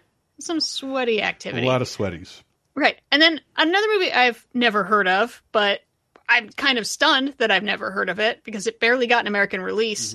Uh, the next movie, Defendor, Mm-hmm. If this is about a lawyer, I will kill myself. it is not. Thank uh, Calm it- down. but I'm surprised it didn't get a bigger release. Yeah, I think later on this year we'll have Kick Ass. And this Yeah. sounds a lot like Kick Ass It with fucking Woody Harrelson. I want to see that. Woody Harrelson is all over the place right now. In in uh, 2009, Once again, 2010. reflecting, I don't think anybody expected him watching Cheers. Did you know that guy will be the most enduring star of the Yeah. next 30, 40 years? he is all over the place. No, yeah, yeah, the, the guy who looks like a swollen redneck. That guy. He will. Mm-hmm. He, uh, Woody Harrelson, Kat Dennings, Elias Koteas, uh, Sandra Oh, and Michael Kelly in Defendor. And I thought it was going to be about our kids. He calls himself Defendor. Defender. Defendor. I want Captain Industry. Who? Evil mastermind. I probably know him then. Show me. Well, that kind of information doesn't just grow on trees. Good visual gag. Mm-hmm. I, I I like Woody Harrelson in comedies, man. I don't see him do, Yeah. do it that much. Uh, I shit. I've never even fucking heard of this. That seems bizarre. This is Yeah. this is like right when the superhero era is like kind of it's kicked off, but like Mhm. there's still Mhm. not a lot. DC hasn't done anything yet other than dark those Dark Knight movies. Uh, I'm surprised I never heard of that. Surprised I haven't seen the Crazies because it uh it, looks Well, decent. that at least got some sort of release. I Yeah. mean, Defendor. Like seriously, Woody Harrelson decides to become a superhero. Mhm. Yes, Yeah. yes, I, I'm in. And the reviews are like, it's okay.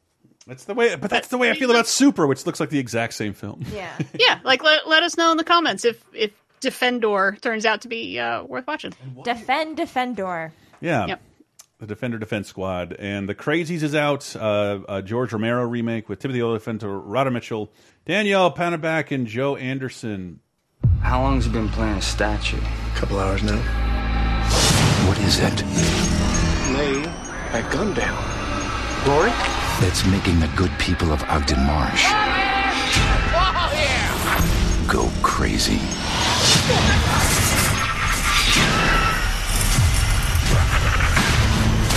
I love Timothy Olyphant. I will Me see almost too. anything he does, so I'm pissed I haven't seen this yet. Yeah, I probably won't see this though. I remember this from the trailer of like the enduring image of the pitchfork soaked in blood being Mhm. dragged across the floor. Ooh. I think that's how most Mhm. people. That's the image that goes along with it. Okay. The Yep. most. So, uh, yeah, crazy crazy virus breaks out in small Iowa town, and everyone just starts killing each other, and it's a horror movie.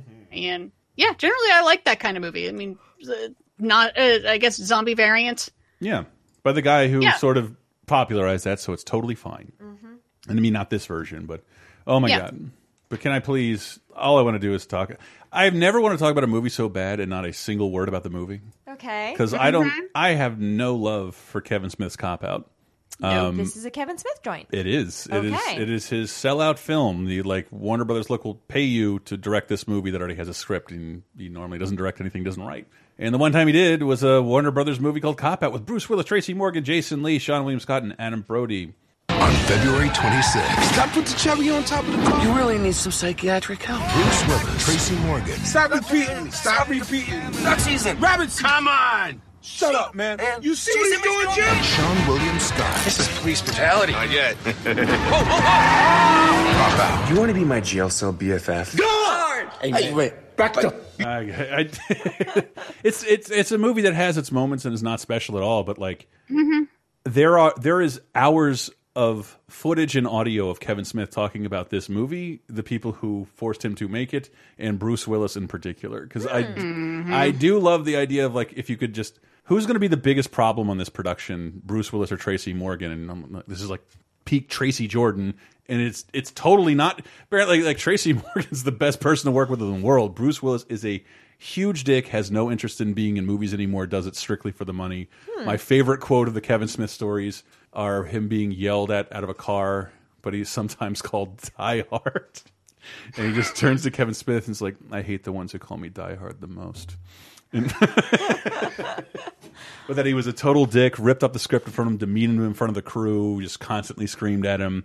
It's pretty terrifying stories of like a uh, an independent director going over to make a big Warner Brothers movie. So I've seen this once. We'll never watch it again. And about like twice a year, I dig up all of this Kevin Smith audio and video because he, I think he, he did a Q&A where it was one question, what's it like to work with Bruce Willis, and talked about it for an hour Wow. uh, about what what the filming of this movie was like. There's I don't know. There's probably more information on this movie. I'm not saying it deserves its own Hearts of Darkness, but it's fascinating because I don't think any of us cared to know this about Bruce Willis, but sort of like, yeah, I can see that. Yeah, nobody's surprised by I can see that shit. Yeah. I mean, I heard Sylvester Stallone yelling about it. Like this asshole wanted like eight million dollars to appear in a green screen for five seconds because that's his fee. Like we're all slumming it in Expendables, dickhead.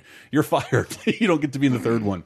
But uh, I thoroughly recommend Kevin Smith's Bruce Willis diatribes. I do not recommend Yep. this movie in the slightest. No, like I think I got a couple chuckles. Um, it was weird the synergy of Kevin Pollak popping up in this movie right after we talked about the whole nine yards. Uh, so him and Bruce Willis re-teaming. yay. Um, I don't think I've ever laughed at Seann William Scott more. Yeah, again, He's like a nice little bright spot that pops up in this movie. Um, it's, but it's uh, not I not funny. the- and he, he a had lot of the he had the talk of wanting to make it just because like it's it's the movie my dad and I would laugh at with Bruce Willis, the kind of movie he likes, the R-rated cop, buddy cop Buddy movie, cops, yeah. and I want to make Mm-hmm. this. My dad, I don't know if he loves my fucking shit demon cum horse stuff that I'm doing over here, but this is the kind of movie my dad would like, and I wanted to make it with the guy who popularized movies that he loved, and, and, like. He ruined the dream, and I think he only Mm. recently said, "I am retiring talking shit about Bruce Willis." Wow. uh, only Mm. now because this is this is the movie that chased Kevin Smith essentially into podcasting. So yep, and heavy weed, heavy weed use. yeah, allegedly that was that was Zach Yeah. and Miri. He said I've listened to this Yeah. way too many times, Yep. and, Uh, but they yeah, are way out of print. Those Kevin Smith things you have to find them in the dark corners of the web. They're Yeah, way out of print. It's like it's fine. I thought some of the directing and editing was kind of rough, and he did both of those. Um, I did like the the anecdote that just to tie this all 30 20 10 style, you know, all the decades melding together. Him saying that like one of the breaking points with dealing with Bruce Willis when Bruce Willis was saying like, "What do you want from me?" and he said, "I want David Addison." His character from Moonlighting, and that made Bruce Willis lose his shit. You never ask an actor to do something you used to do. I'm like, says who, asshole? Like, how else do I know what you can do? You did not audition for this part. Do, do all of them. Do that dude from Bonfire of the Vanities, idiot. Fucking prima donna. Hey, maybe Do it all. Show some range, and then maybe we'll have more to pick from. Do that thing from North where you're in the bunny ears. Do it all, Mr. Willis. Uh, Bruce Willis, our favorite, uh, Yeah. Hollywood's favorite Republican. Um, Uh, yeah, this whole movie just made me go. Eh. But I, I, I get it. I mean, I started to watch it anticipating I was going to tap out, and I never, Right. I never tapped out. But it's just, bleh. There's nothing egregiously terrible great. about it, but there's all these moments like I wish this was like a real Kevin Smith movie. So if it Mm-hmm. lived or died, it would at least fail on the terms of the guy you are expecting something out of, like something a little dirtier or sillier. And but it's a Mm-hmm. Major studio movie, so it didn't happen. And uh, I get Homeboy never really made anything with a major studio again. Um, Yeah, but I like talking about it, and you should like listening to it, even though it's difficult to find. But it's hilarious. Kevin Smith, Bruce Willis, it's a treasure trove of shit talking. uh, and uh, yeah. You know what's another? uh, What's a bad movie I enjoy more though? What? Our next film. Birdemic. I I have I've only seen bits and pieces of this because like oh, oh my. and only recently because I I've yelled it out on the podcast before. I don't I have a real love hate relationship with like you know Lost Skeleton of Cadavra like people like intentionally making bad movies. And Right. they, they but they were sending up like an older movie style and like this is just intentionally a bad movie, and people are pointing me to articles like, no, this guy who made it thinks this is great. Uh, Really? Yes, like he he This believes feels like a sci-fi. Yeah, like I don't like that kind of shit at Yeah. all. I don't like the Right. idea that you're wasting my time because I think it's hilarious when a movie's bad. And like I think it's hilarious when like a movie's accidentally bad when everybody's Yeah. trying their best. Like if I if I Which fall feels down meaner, but okay. if I fall down right now, the clip doesn't go viral. Right. But if I'm pole vaulting in the Olympics, that's hil- I was trying to do something amazing, Cool. and I did Yeah. not. And, uh, yeah. So there is debate on whether Birdemic Shock and Terror is made intentionally bad. I really don't think so because there is there is some sincerity in there that you only see in the most misguided of productions. There's there just it seems to think it has like an anti global warming pro environment message. Hmm. It's made so bad it can't be on purpose Hmm. because you have to truly be a bad filmmaker to make some of these mistakes. And it's not just the special effects. Okay. Mm-hmm. The special effects of the birds attacking is probably the funniest part because they are like clip art and, that is overlaid later and sometimes they explode. and I didn't think you could do better. I only recently saw like the birds almost in full. I'm like, this wasn't intentionally bad to look at, but oh boy, does none of this look good now. Uh, sorry, Ty, didn't mean to shit on Alfred Hitchcock on 30 2010. Thought would never I come to that. Yeah, so it's a romance about a character that you can't tell if something's wrong with him because of bad acting or bad writing or maybe both. Mm-hmm. Um, who starts dating a model, and a lot of time is spent on that. And the guy is also very pro environment and works in software, but wants to start like a pro environmental company Mm-hmm. it, and the movie has no idea what companies do or how they work.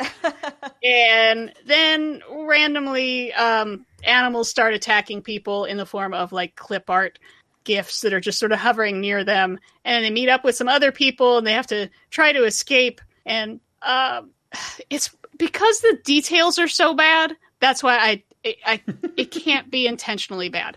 Okay, when you watch something that is just deeply incompetent, like we Mhm. talked about about last season a while back, Mhm. I tried to watch it and I couldn't because it doesn't understand film as a language at all. This also does not quite understand. There are really long takes.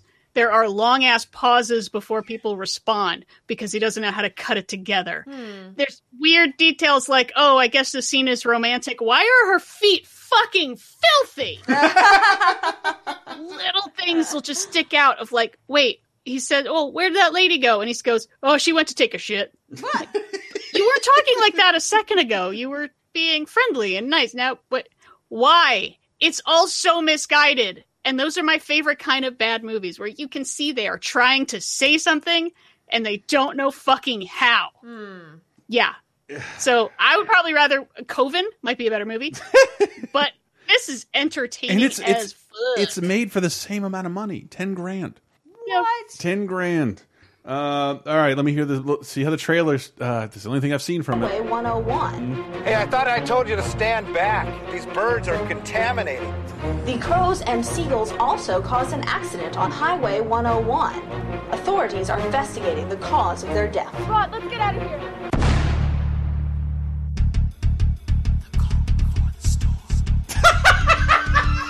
I love I love knowing that's not Highway 101. that's just like a that's an alternative route to fucking Big Sur, you idiot. It- oh yeah, a lot of it is shot uh, down in Half Moon Bay. They Mhm. spend a huge amount of time in front of one particular restaurant because like they they knew the guy, I guess. It's the pacing is bad, the dialogue is tremendously pointless. The sound editing is amazing. I think that might be my favorite detail of like why I don't think this is intentional because two people will be having a conversation and the the the sound of them of each of their dialogue is so vastly off. I, yeah, I don't, I don't think it's in- intentional. In fact, I have a good example of a scene. One of the va- uh, one of the the scenes I've seen memed and stuff is uh towards the beginning when this dork is working for a, a company and it gets sold, and they have a company meeting about it. Okay. Okay. Ladies and gentlemen, I have some great news. Our board of directors has agreed to the acquisition of NCT Software by Oracle Corporation for a billion dollars.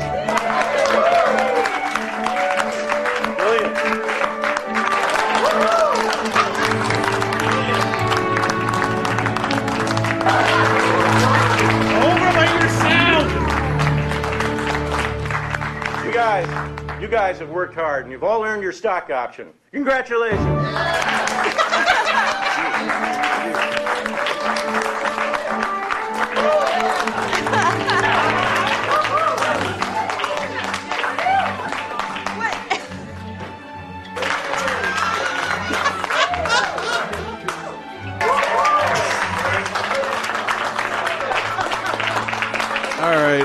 Board. Is this dude a weirdo or a genius? Uh, Are we Wow. all being taken for a ride here? W- I I should be celebrating anything that comes along, like The Room or what's that Neil dude from Vegas? Holy shit, is he weird? Mhm. Uh, Yeah. Neil oh, Breen. Oh Breen. my god, I Breen. think so. Yes, Yeah. those those movies are hilarious.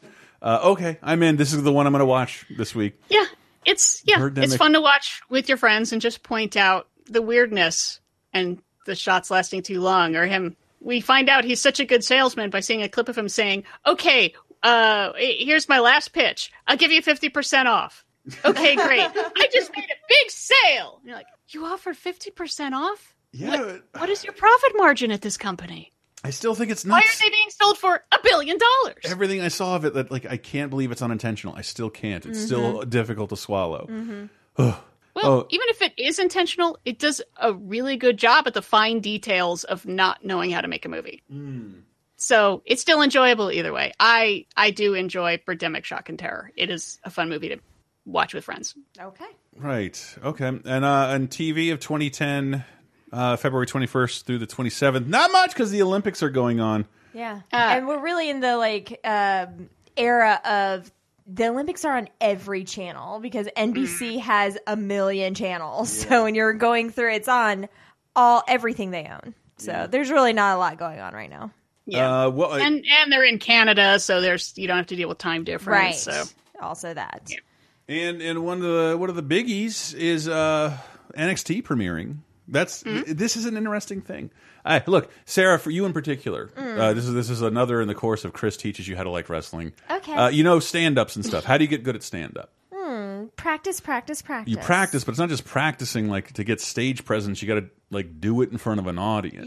Yeah. And like NXT, I I'm like familiar with the brand from like five years ago. Now it's a show on USA in primetime because it became so development, but developed. But it was a development league of the WWE, a place where they they would send people to usually like a floundering local wrestling conference, and like this is where you learn.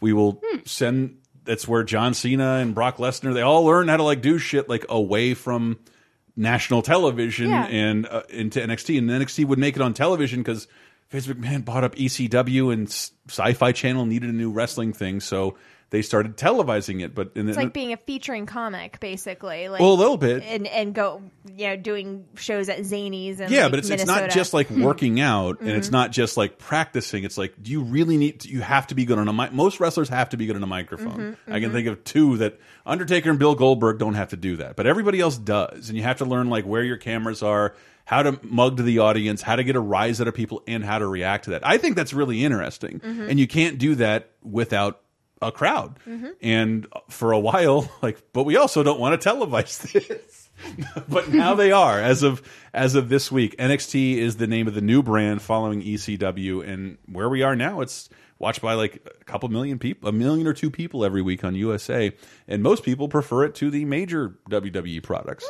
But it came about as a way to like slowly trained wrestlers in a single location rather than touring the country and waiting for you to fail in front of thousands of people in, in national television. And so NXT is like next, Yeah. right? That's what it's supposed to be. Yeah, It's a great name. Okay. You think about it. Um, and SNL that week is Jennifer Lopez. Oh, I never heard of her. Uh, it- she's all over the place, and the dress appears again, uh, on, but on Bill Hader in the monologue in a mildly transphobic joke. But uh, but it does have a good opener, I thought. If you like celebrity impressions, because Sarah, I don't remember if we talked about it. We did a laser time on the topic of charity songs, Yes. and recently they did a "We Are the World" two Mm-hmm. and everyone hated it. So Kenan Thompson does the cold open as Quincy Jones, and like we are, we are the world two was terrible, a, a disaster. So as a charity for that disaster, we're doing We Are the World three to support We Are the World two, and it's a bunch of celebrity impressions, and they're fucking good. That's like pretty it. good. I do.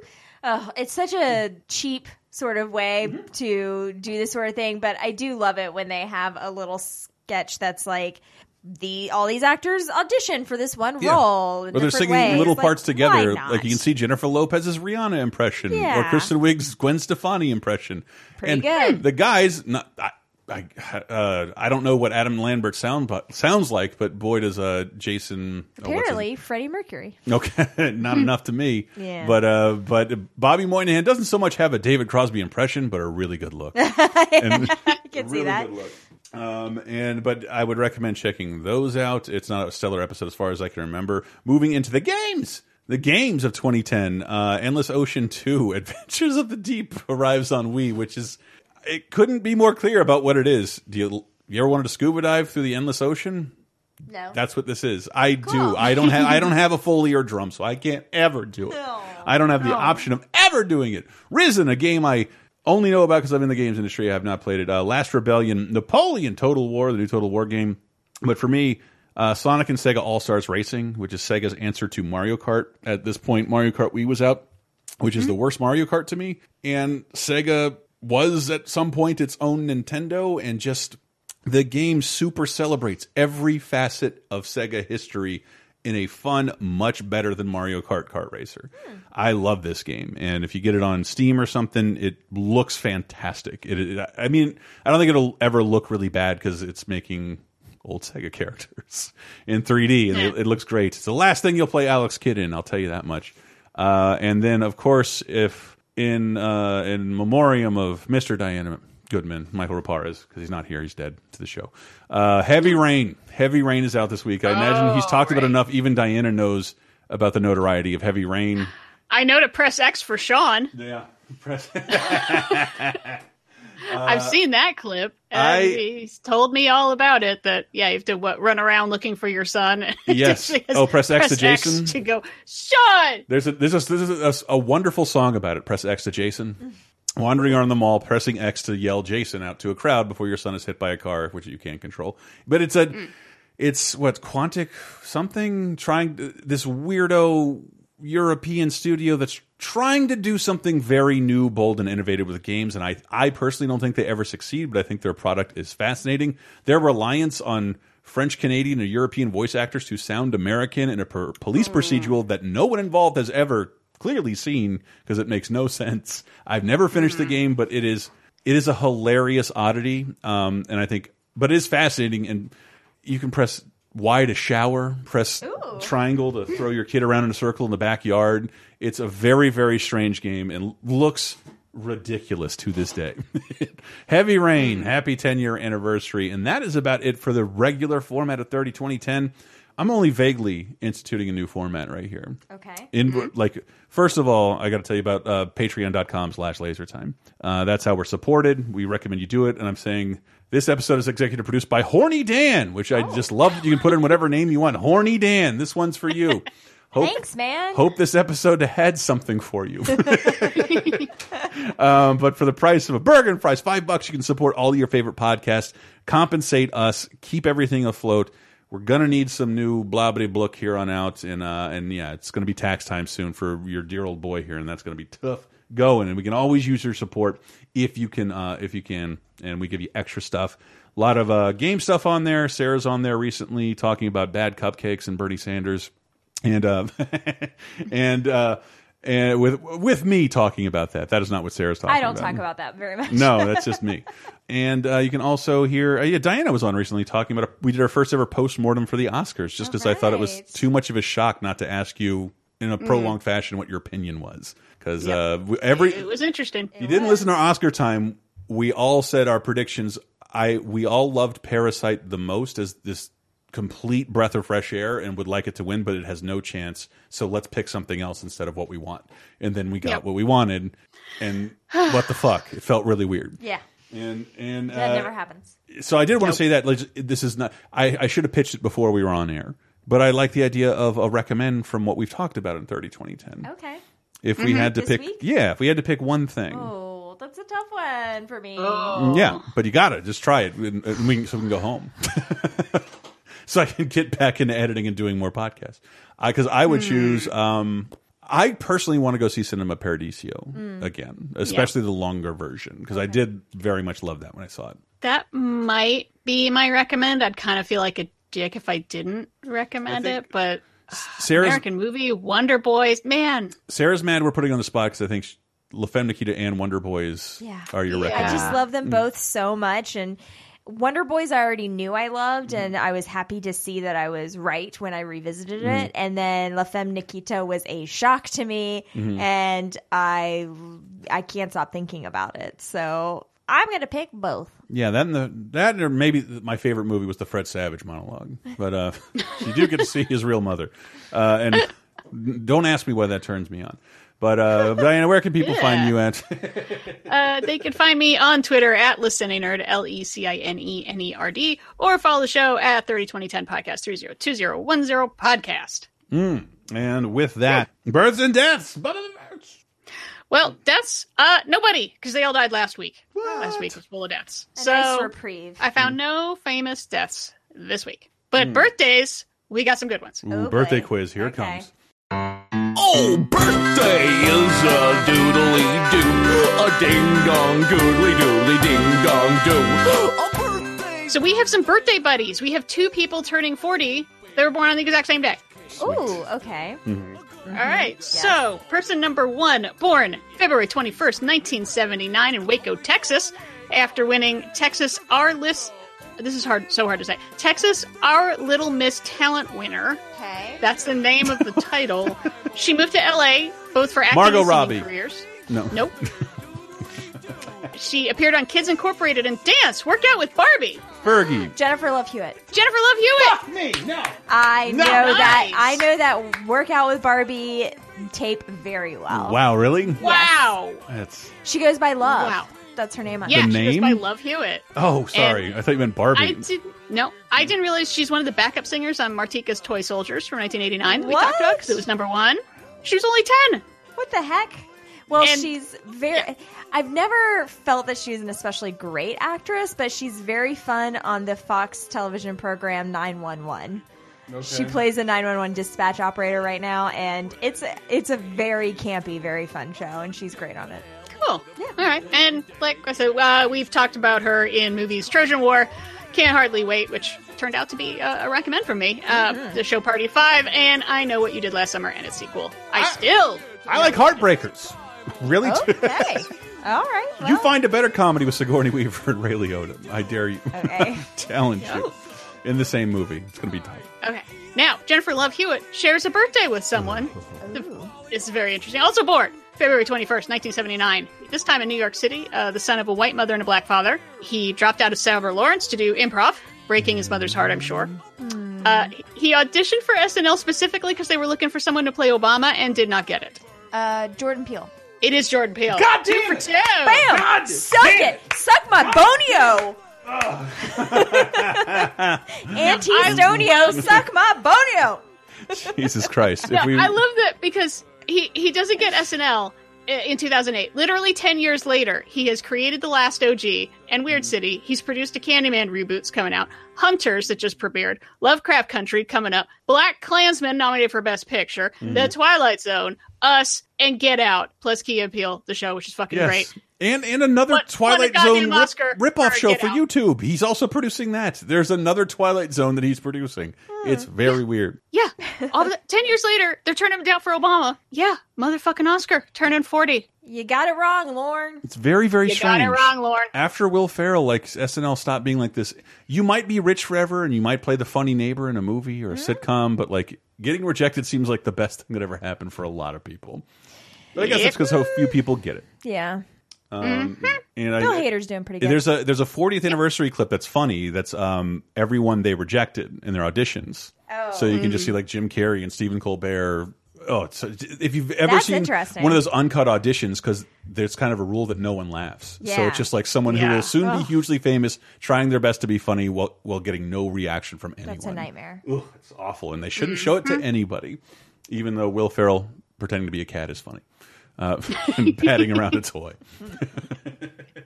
All right, that is it for us. Thank you for listening for 30 2010.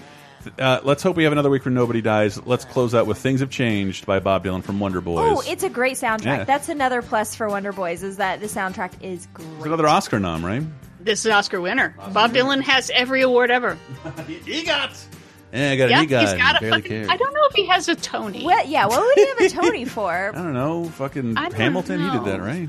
Yeah, They they tried to make like a Broadway show that had Bob Dylan songs in it, and I've just seen the clip of them doing it, doing a number on like the Rosie O'Donnell show, and it's so embarrassing that I like wanted to stab people on his behalf. It's called I'm Not Coming. Sorry, it's a So- good, good Bob Dylan title reference. Um, Yep. Uh, yeah, but no, I mean he has an Oscar, Grammys, and a fucking Nobel Prize. Wow. Okay, maybe better than a Tony Maybe that's better. Yeah. or whatever award Bill O'Reilly confused with a Peabody. You might have one of those too. Uh, but all right, thank you guys so so much for listening. Tell a friend about the show. Consider patreon.com slash laser time or at least listening to one of our other shows, Laser Time or Video Game Apocalypse. Tune in for bonus time. More 30 2010 games. Love you. Take us out, Bob. People are crazy, times are strange. I'm locked in tight, I'm out of range. I used to care, but uh, things have changed.